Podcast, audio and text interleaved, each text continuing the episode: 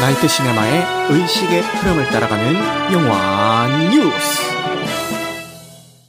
안녕하세요. 1월 12일 영화 뉴스 컨텐츠를 이프랜드에서 진행하고 있습니다. 반갑습니다. 자, 오늘 시간이 늦었으니까 빠르게 한번 진행을 해보겠습니다. 제일 먼저 이번 주 OTT 공개 예정작에 대해서 어, 설명을 드리고 시작을 하겠습니다. 자, 먼저 소개해드릴 작품은 요 고속도로 가족이라는 작품인데요. 요게 실화를 바탕으로 제작이 된 거예요. 실제로 그 고속도로에 있는 휴게소를 전전하면서 살고 있는 가족의 이야기를 다룬 거거든요. 근데 보통 사람들에게 고속도로 휴게소라고 하면은 그냥 어디 지나가는 길에 잠깐 들리는 장소지 뭔가 오랫동안 머무는 장소는 아니잖아요. 근데 이 가족은 그 고속도로 휴게소를 전전하면서 뭐 그 고속도로 휴게소 방문객들에게 지금 기름을 넣어야 되는데 뭐 기름값이 부족하다라는 식으로 이제 뭐 몇만 원씩 안 좋게 얘기하면은 그 동냥하는 거죠. 국어라는 거죠. 뭐 그런 식으로 해서 이제 생활을 이어나가는 가족들에 대한 이야기를 다루고 있습니다. 어 근데 배우진들은 참 좋은데 어쨌든 흥행에는 실패를 한 작품입니다. 그래서 1월 11일 수요일에 어, 티빙을 통해서 공개가 된다고 하니까요. 어, 궁금하신 분들은 찾아보시면 될 것 같습니다. 참고로 뭐 라미란 배우님, 정희루 배우님, 김슬기 배우님, 백현진 배우님 이렇게 쟁쟁한 배우들이 많이 나오시는데 이 중에서 제가 제일 좋아하는 분은 요 백현진 배우님이십니다. 요 분 아시죠? 그 주로 뭐 드라마나 영화 같은 데서 좀 얄미운 역할, 악역 역할로 많이 나오시는데 연기를 진짜 잘 하세요. 거의 뭐 생활 연기의 달인이라고 할 정도로 뭔가 그 정형화된 연기라기보다는 본인만의 그 연기 스타일이 있는 분인데 그게 굉장히 매력적인 분이십니다. 어, 개인적으로 가장 인상 깊었던 작품은 그 모범 택시라는 그 드라마가 있어요. 에피소드 형식으로 해가지고 이제 범죄자들이 나오고 이제 모범 택시 그 주인공들이 그 범죄자를 뭐 일망타진한다 뭐 이런 내용인데 거기서 그 웹하드 기업의 이제 대표로 나옵니다. 대표로 나오는데 거기서 연기를 너무 진짜 그 좁해고 싶게 너무 잘하더라고요. 그래서 거기에서 좀 인상이 깊고 그리고 잠깐 나오는데 그 세자매라는 그 영화가 있어요. 제가 지난주에도 한번 소개를 드렸던 작품인데 어, 거기에서 김선영 배우님의 남편 역할로 진짜 잠깐 나와요. 잠깐 나오는데도 그 잠깐 사이에 감정을 막 끌어오르게 만들 정도로 너무 연기를 잘 하셔가지고 어쨌든 그런 연기 전문이다. 너무 잘하신다. 근데 이 작품에서는 뭐 어떻게 나오셨는지 모르겠지만 어쨌든 굉장히 좋은 배우님이시니까요. 참고 부탁드리겠습니다. 그 다음은 1월 11일 어, 수요일에 넷플릭스를 통해서 인생은 아름다워라는 뮤직 주크박스 영화가 공개가 됩니다. 스토리 진행되다가 갑자기 배우들이 막 특정 노래 막 부르면서 뭐 안무하고 막 그러는 거예요. 그 레미제라블이랑은 조금 다른데 레미제라블은 그거잖아요. 그 뮤지컬 영화들은 음악 속에서 대사를 표현을 하잖아요. 근데 이거는 음악으로 대사를 표현한다기보다는 이미 있는 그 가요들을 그 영화 진행하다가 그 가요가 나올 법한 분위기가 되면은 그 가요가 BGM으로 재생이 되면서 이제 배우들이 춤추면서 노래하고 막 그런 작품입니다. 어, 어떤 가요들이 나오는지 쭉 설명을 드리자면요. 여기 리스트가 있는데 주로 이제 옛날에 이문세라든지 이런 7080의 감성을 자극할 만한 곡들이에요. 그 조조할인, 알 수 없는 인생, 잠도 오지 않는 밤에 솔로 예찬, 부산에 가면 아이스크림 사랑, 뭐 아이스크림 주세요, 다다다다다다 그거 있잖아요. 그리고 안녕이라고 말하지 마, 미인, 거짓말 거짓말 거짓말, 이별이래, 다행이다. 그 다행이다 그거 그거랑 뜨거운 안녕, 그 애수, 세월이 가면 어, Deep in Your Eyes 요런 곡들이 이제 그런 식으로 나옵니다. 왜요? 난 뭐 노래 부르면 안 돼? 뭐 노래 부르니까 뭐 아까처럼 줘패고 싶어요? 아, 죄송, 아, 농담이에요. 네. 결론부터 말씀드리자면은 저는 이걸 극장에서 봤거든요. 아, 좀 많이 실망을 했습니다. 너무 많이 실망을 했고 근데 그럴 수밖에 없는 게 이 영화가 타겟으로 노린 층이 명확해요. 한 자녀가 한 중고등학생쯤 되는 여성분들을 타겟으로 만든 영화입니다. 이 영화에서 나오는 이 염정화 배우님께서 연기하는 캐릭터라든가 여러 가지 상황들 그리고 선곡들 이런 것들이 한 중고등학생쯤 되는 자녀들을 둔 전업주부 분들을 타겟으로 삼고 있다라는 게 너무 대놓고 티가 나서 이제 그 연령층이 아니거나 그 상황에 공감을 하지 못하는 분들은 아, 조금 곤란할 수가 있다. 보시는 와중에 힘들 수가 있다라고 말씀을 드리고 싶고요. 근데 그런 내용적인 면을 다 떠나서 그 아까 제가 춤 추면서 노래 부른다고 했잖아요. 그 무대 구성이 너무 좀 조악한 거예요. 그, 야, 어떤 장면들은 야 이거 진짜 뭐 이거 제대로 만든 거 맞아? 진지하게 만든 거 맞아? 싶을 정도로 너무 좀 심한 장면들이 좀 있어가지고 저는 개인적으로는 좀 별로였는데 그 와중에도 막 눈물을 펑펑 쏟으면서 봤어요. 저희 부모님 모시고 가서 봤는데 뭐 너무 좋았어요. 이런 평들도 많이 올라오고 있는 작품이긴 하니까요. 만약에 뭐 부모님 모시고 한번 보고 싶다라고 하면은 한번 보셔도 좋은 작품일 것 같아요. 아, 엘리크레스님이 아까 제가 노래 부를 때 뭐 줘패고 싶나요? 라고 얘기했더니 메타버스여서 줘패지 못한다 라고 하시네요. 그래서 인생은 아름다워도 이제 넷플릭스에 공개가 되어 있으니까요. 참고하시면 될 것 같습니다. 아, 그리고 내셔널 트레저 숨겨진 이야기가 1월 11일 디즈니 플러스를 통해서 공개가 됐는데, 일단 그 내셔널 트레저라고 하면은 많이들 이렇게 들어보셨죠? 오며가면서 옛날에 그 니콜라스 케이지 배우가 연기를 하셨던 영화 가 1편, 2편이 있었고 이제 요 1편, 2편 둘 다 엄청 흥행을 했죠. 흥행을 하고 이제 2편이 끝나면서 뭔가 3편을 암시하면서 끝났는데 아직까지 3편의 소식은 들려오고 있지 않는 그런 작품입니다. 그런데 니콜라스 케이지 배우가 뭐 이 디즈니 플러스에서 제작하는 영화에도 뭐 캐스팅이 됐네 안 됐네 어, 말이 많이 오갔는데 결국은 니콜라스 케이지가 참여하지 않은 상태에서 이 내셔널 트레저 숨겨진 이야기라고 해서 디즈니 플러스 어, 드라마 시리즈로 제작이 됐고요. 어, 결과는 어, 매우 좋지가 않습니다. 그 평은 좋지가 않아요. 요즘 디즈니에서 제작하고 있는 드라마 시리즈들 문제가 그 소위 말해서 뭐 PC 묻었다 이런 얘기를 하잖아요. 너무 그쪽에 좀 치중이 되어 있는 거 아닌가라는 이야기를 들으면서 그안 좋은 평을 얻고 있는 것 같고 근데 그거를 다 떼놓고 봐도 그 상황 전개들이 너무 개연성 없이 전개가 돼서 이제 몰입하기가 힘들다 이런 평들이 있더라고요. 좋은 평가를 받고 있지는 못하지만 어쨌든 어, 디즈니 플러스에서 보실 수 있는 작품이다 라고 말씀을 드리면서 다음 작품으로 넘어가 보겠습니다. 또 이제 넷플릭스에서 오늘 공개가 된 마이콘의 행복한 밤상이라는 작품이고요. 이게 특이한 게 그 고레다 히로카즈 감독님이 제작을 하셨어요. 근데 고레다 히로카즈 감독님이 지금까지 뭐 이렇게 가족 이야기를 주로 다루시는 분인데 영화 쪽에서만 하시다가 이번에는 넷플릭스를 통해서 구부작 드라마 시리즈를 만들었습니다. 근데 이 마이콘의 행복한 밥상은 요 만화가 원작이고요. 어, 화류계의 이야기를 다루고 있습니다. 게이샤라고 하죠. 그 게이샤들에게 뭔가 이 밥을 지어주는 어, 그런 인물의 이야기를 다루고 있는 작품인 것 같아요. 그래서 이거를 통해서 또 이제 유사 가족의 이야기를 뭔가 다루시지 않을까라는 생각을 한번 해봅니다. 오늘부터 이제 보실 수가 있으니까 어, 궁금하신 분들은 넷플릭스를 통해서 확인을 해보시면 될 것 같아요. 그 다음에 그 1타 스캔들이라는 드라마가 1월 14일 토요일에 티빙을 통해서 이제 스트리밍이 되고요. 전도연 배우님이 어, 지금 17년 만인가요? 어, 프라하의 여인인 이후로 이런 그 로코물로 오랜만에 진짜 17년 만에 돌아오신 것 같습니다. 근데 제가 지난번 미덕 때도 뭐 이거 작가랑 감독님이 워낙에 히트작들 제조기이신 분들이라서 이거는 기대를 안 할 수가 없다라고 한번 설명을 드렸었는데요.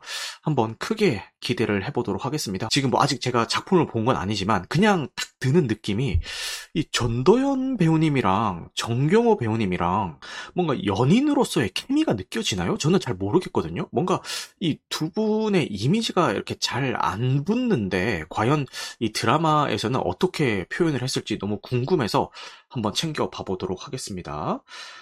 그 다음에 1월 15일 일요일에 넷플릭스의 quiet place 2가 공개가 됩니다.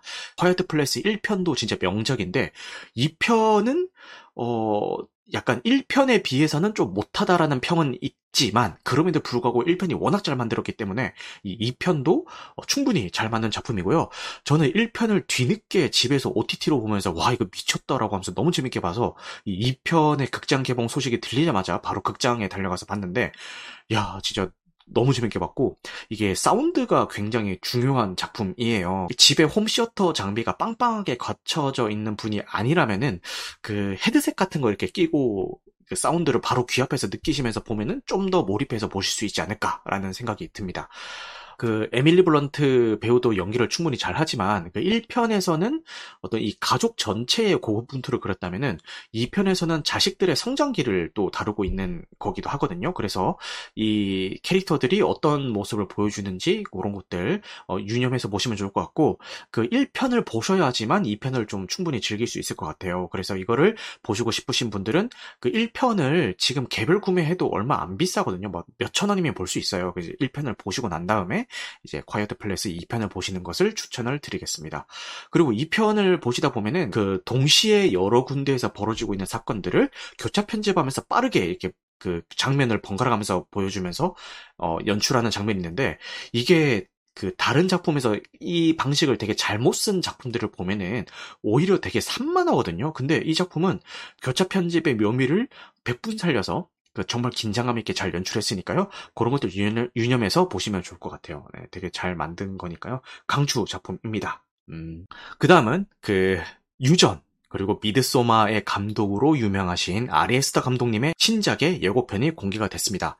Bo is Afraid라는 작품이고요. 그 아리스타 감독님이 유튜브에 그 본인의 단편 영화들을 여러 작품들을 공개를 해놓으셨어요. 어, 저도 몇 편 챙겨봤는데 굉장히 충격적이긴 합니다. 어쨌든 그 단편 영화 중에서 이제 한 편을 이제 모티브로 해가지고 다시 장편 영화로 제작을 한 거고요. 참고로 그 모티브가 됐던 그 단편 영화는 지금 유튜브에서는 내려가 있습니다. 어쨌든 어, 미드서머와 유전을 연출했던 아레스트 감독님의 세 번째 장편 영화로 보라는 인물의 초현실적인 일생을 다루고 있다라고 하면서 이제 예고편이 공개가 됐는데 어, 다들 유전, 미드소마라고 하면은 굉장히 충격적인 그 작품으로 다들 기억을 하시죠. 근데 제가 공교롭게도 이 두 작품을 모두 OTT로 봤지 극장에서 보지 못했어요. 근데 제가 이 아레스트 감독님의 매력에 푹 빠진 이후에 처음으로 개봉하는 장편 영화거든요. 그래서 요거 극장에서 개봉하면은 무조건 극장에서 가서 볼 생각입니다. 어, 지금 그 등급 심사가 나왔는데요. 강한 폭력성, 성적인 내용, 적나라한 누드, 마약 사용 및 거친 언어로 R등급을 받았습니다. 어, 요 R등급 받은 요 사유만 봐도 감독님 대체 뭘 만드신 겁니까? 그리고 유전과 미드서마와 그 같은 결을 가려고 하나 보군요. 라고, 라는 추측을 할 수가 있죠. 특히 요 적나란 누드라는 게 유전도 그렇고 미드소마도 그렇고 이 작품에서 그 인물들의 성기 노출이 다 그냥 그대로 적나라하게 되죠. 그래서 아마 이것도 그거를 의미하는 게 아닐까 싶습니다. 근데 그 유전 미드소마 다들 보신 분들은 아시겠지만 이 성기 노출이 된다고 해서 그게 막 되게 선정적이고 야하게 느껴진다기보다는 엄청 불쾌하게 불쾌하게 연출이 됩니다. 항상 그 나올 때. 그래서 이거 보신 분들이라면은 그게 어떤 결인지 아시는 분들이라면은 야, 저 작품에서는 또 어떻게 그 불쾌함을 연출을 할까라는 그 걱정부터 아마 앞서실 것 같은데 어, 저는 그 걱정을 기대감으로 승화시켜서 한번 보도록 하겠습니다. 음, 그 다음에 타이타닉이 25주년을 기념해서 어, 개봉을 합니다. 심지어 4K 3D HDR 리마스터링을 통해서 개봉을 하게 되고요. 뭐, 뭐 20주년 개봉이다 해서 여러 번 재개봉을 했는데 어, 이번 25주년 개봉은 또 어떨지 기대를 해보겠습니다. 그리고 공교롭게도 제가 이 타이타닉을 초등학생 때 제 기억에 이제 그 국내에서 상영을 했는데 그때까지만 해도 그 극장 같은 것들이 요즘 뭐 CGV, 뭐 롯데시네마, 메가박스 되게 잘 되어 있잖아요. 근데 그때까지만 해도 뭐 이렇게 좀 잘 된 환경이 아니었어요. 그리고 이게 좌석을 뭐 온라인 예매가 어디 있습니까 그때 그냥 좌석을 앉아서 보는 게 아니라 막 무슨 복도에 있는 계단에도 막 다 앉아서 보고 막 그런 환경이었거든요. 그때 이제 제가 부모님이랑 같이 가서 이제 봤던 기억이 나는데 그때 이후로 한 번도 안 봤습니다 타이타닉을. 그래서 제 기억에 되게 가물가물해요. 그때 제가 뭘 알고 봤겠어요 그 초등학생이. 그래서 아마 요거 리마스터링 개봉을 하면은 어, 극장에서 한 번쯤 보고 싶은 작품이긴 합니다. 그 다음에 그 게임을 원작으로 하고 있는 더 라스트 오브 어스의 이제 평가들이 남겨지고 있는데요. 뭐 로튼 토마토에도 남겨지고 있고 메타크리틱에도 남겨지고 있는데 전반적으로 호평입니다. 어, 되게 잘 만든 작품이라는 호평을 얻고 있고요. 참고로 HBO를 통해서 이제 드라마화가 되는 작품이고 어, 제작비가 왕자의 게임을 능가했다라는 이야기가 있어요. 그만큼 엄청난 제작비를 투자를 해서 만들고 있는 작품입니다. 원작 게임을 해보신 분들은 이제 공감을 하시겠지만 진짜 잘 만들었죠. 1편을 그 너무 잘 만들었고 그 원작 게임의 2편에 있어서는 좀 호불호가 많이 갈리긴 하는데 저는 2편까지도 다 재밌게 했던 입장에서 어, 좀 기대하는 작품이긴 해요. 이 게임이 재밌던 이유가 상당 부분을 그 영화적 문법을 따르거든요. 컷신이라든가 이런 이벤트 진행할 때 보면은 아, 이게 뭐 게임이야 영화야라는 생각이 들 정도로 영화적인 문법들을 굉장히 많이 차용해서 따르고 있는 작품이기도 해요. 그래서 이거를 영상화로 얼만큼 잘 옮겼을지 궁금합니다. 그리고 HBO 작품이니까요. 국내에서는 아마 웨이브를 통해서 어, 스트리밍 서비스가 되겠죠. 그래서 웨이브 구독 중이신 분들은 어, 참고하시면 좋을 것 같습니다. 어, 그리고 그 다음에 그 마블 신작이죠. 앤트맨과 와스프 퀀텀 매니아의 메인 예고편이 공개가 됐고요. 어, 국내에는 2월 15일 날 어, 개봉 예정이니까 요거 예고편 보시고 기대를 하시면 좋을 것 같습니다. 최근 그 마블 영화들이 많이 좀 실망감을 안겨주고 있는데 계속 실망하면서도 계속 챙겨보게 되는 뭐 그런 것 같아요. 그 맛도속이라고 하죠. 마, 마블의 또 속냐 이런 그 줄임말이 있을 정도로 아, 좀 그렇긴 한데 지난작이 뭐 토르나 이런 것들 저도 좀 실망하긴 했지만 그럼에도 불구하고 또 이 앤트맨과 와스프에 또 한번 속아보겠습니다. 시장 가서 또 볼 것 같긴 해요. 개봉일날 그죠? 자 그리고 애니메이션은 아이들 장르가 아닙니다. 라는 인터뷰를 누가 하셨을까요? 바로 이 넷플릭스에서 공개된 피노키오를 제작했었던 기에르모 델토로 감독님이 이런 인터뷰를 진행을 하셨고요. 애니메이션은 영화입니다. 애니메이션은 어린이용 장르가 아니라 매체입니다. 라고 하면서 수상 소감을 밝히셨습니다. 어디서 수상을 하셨냐? 제 80회 골든글로브 시상식에서 넷플릭스의 피노키오로 최우수 장편 애니메이션상을 수상을 하시면서 이제 남기신 말씀입니다. 넷플릭스는 어, 최우수 장편 애니메이션 상이라는 부분에서 최초로 어, 이렇게 수상을 했다고 하네요. 요, 그, 제 스포일러 감상후기 토론회에서도 요 넷플릭스에서 있는 요 피노키오를 다뤘었는데요. 너무너무 잘 맞는 작품입니다. 이거 아직 안 보신 분 계신다면 넷플릭스에서 꼭 한번 보시길 바라겠고요. 뭐 이 영화가 담고 있는 메시지 이런 거 다 그냥 다 빼고 보더라도 이 스톱모션 애니메이션의 매력에 푹 빠지면서 보실 수가 있을 것 같거든요. 어, 참고하시면 좋을 것 같습니다. 그리고 DC에서 제작됐었던 요 더 배트맨 요거 아시죠? 요거 많은 분들이 좋아하셨던 걸로 알고 있는데 요거의 후속편이 제작이 된다고 합니다. 후속편에 대한 떡밥들이 그 요 더 배트맨에서도 많이 담겨 있었죠. 뭐 조커의 모습이 나중에 공개가 됐다든가 당연한 수순이라고 생각합니다. 네, 그죠? 음, 그래서 후속 편도 한번 기대를 해보겠습니다. 그리고 탑건 매버릭이요. 파라마운트 플러스에서 스트리밍 서비스가 되는데 파라마운트 플러스에서 스트리밍 서비스가 되면은 국내에서는 티빙에서 이제 공개가 되겠죠. 그래서 2월 2일 날 어, 티빙에서 어, 스트리밍 서비스로 보실 수가 있을 것 같습니다. 그다음 마지막 소식입니다. 그, 메간이라는 작품이 있는데요. 아직 국내 개봉은 하지 않았지만 해외에는 이미 개봉을 했거든요. 근데 해외에서 어마어마한 흥행을 하고 있다라고 합니다. 제임스 완 감독님이랑 공포 영화 전문 제작사죠. 블룸하우스에서 이제 제작을 한 작품이고요. 주말 북미 오프닝 3,020만 달러를 기록을 했고 2018년 이후에 1월 오프닝 최고 기록이라고 합니다. 현재 월드와이드 4,500만 달러를 벌어들였고 메간의 제작비는 고작 1,200만 달러인데 지금 거의 뭐 3배에 달하는 어, 수익을 얻고 있죠. 그렇습니다. 평가도 굉장히 좋습니다. 그리고 요거 예고편도 유튜브에 공개가 돼 있으니까요. 궁금하신 분들은 한번 보시면 좋을 것 같고 이게 대체 어떤 작품이길래 그러냐라고 하시면은 교통사고로 부모를 잃고 혼자가 된 소녀 KD의 친구가 되기 위해 만들어진 AI 로봇 메간이 끝까지 KD를 지키기 위해 예상 못한 일을 벌이는 호러다라고 하는데 이게 아마 그런 것 같아요. 이 메간의 입장에서는 이 아이를 지키기 위해서 하는 행동인데 이게 너무 감정 뺀 행동들이다 보니까 얘를 지킨답시고 하는 행동들이 그 사람들이 받아들이기에는 굉장히 기괴하고 어떤 되게 극단적이고 이런 그 방법들을 이제 동원하다 보니까 이게 이제 호러랑 연결이 돼서 이렇게 진행되는 작품이 아닐까라고 한번 생각을 해봅니다. 그래서 저 역시도 굉장히 기대하고 있는 작품이고요. 요거 예고편 예고편 보면은 좀 이게 호러인지 코믹인지 싶을 정도로 좀 기괴한 장면들이 나와요. 그런 것도 한번 보시면 좋을 것 같고 그리고 요 메간이 AI 로봇이잖아요. 요 로봇의 디자인을 하는 데 있어서 뭔가 인형 같으면서도 사람 같으면서도 불쾌한 골짜기를 유발하는 그런 디자인이 되게 잘 된 것 같아요. 어, 그래서 요거 한번 기대하시고 보시면 좋을 것 같습니다. 좋아요. 이렇게 오늘 준비했던 영화 뉴스는 여기까지 하도록 하고요. 네, 오늘도 늦은 시간까지 함께 해주신 분들 모두 모두 감사하고요. 어, 오늘 어, 방송된 내용은 녹화 편집 과정을 거쳐서 유튜브와 각종 팟캐스트 플랫폼에 업로드될 예정입니다. 네, 늦은 시간까지 함께 해주신 여러분들 모두 모두 감사합니다. 영화 같은 밤 되시길 바라겠습니다.